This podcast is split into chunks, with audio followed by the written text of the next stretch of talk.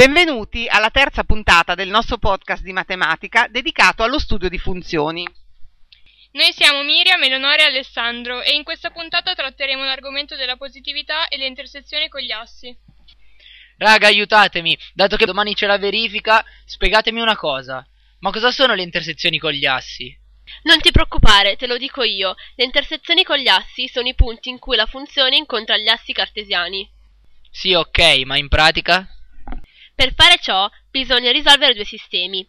Per trovare l'intersezione dell'asse y si esegue un sistema dove nella prima equazione si pone y uguale a 0 e nella seconda si calcola la funzione sostituendo x con 0.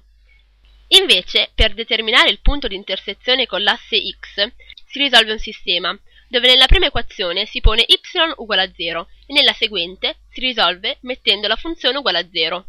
Tutto qui?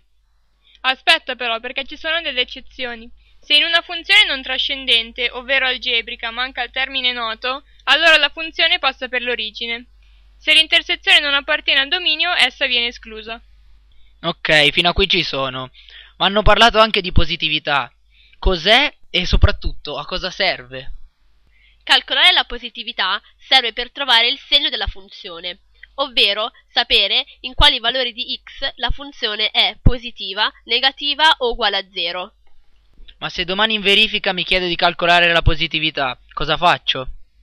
La positività si calcola in modo diverso a seconda del tipo di funzione.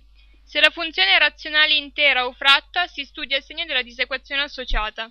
Se la funzione è irrazionale, bisogna vedere se l'indice della radice è pari o dispari. Nel primo caso la funzione è sempre positiva, mentre nel secondo caso si determina studiando la positività del radicando, cioè f di x maggiore o uguale a 0.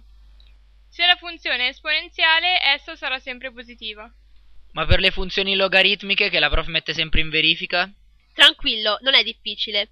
Basta soltanto studiare l'argomento ponendolo maggiore o uguale a 1. Ok, si punta al 6 che è già tanto. Ciao a tutti e alla prossima puntata.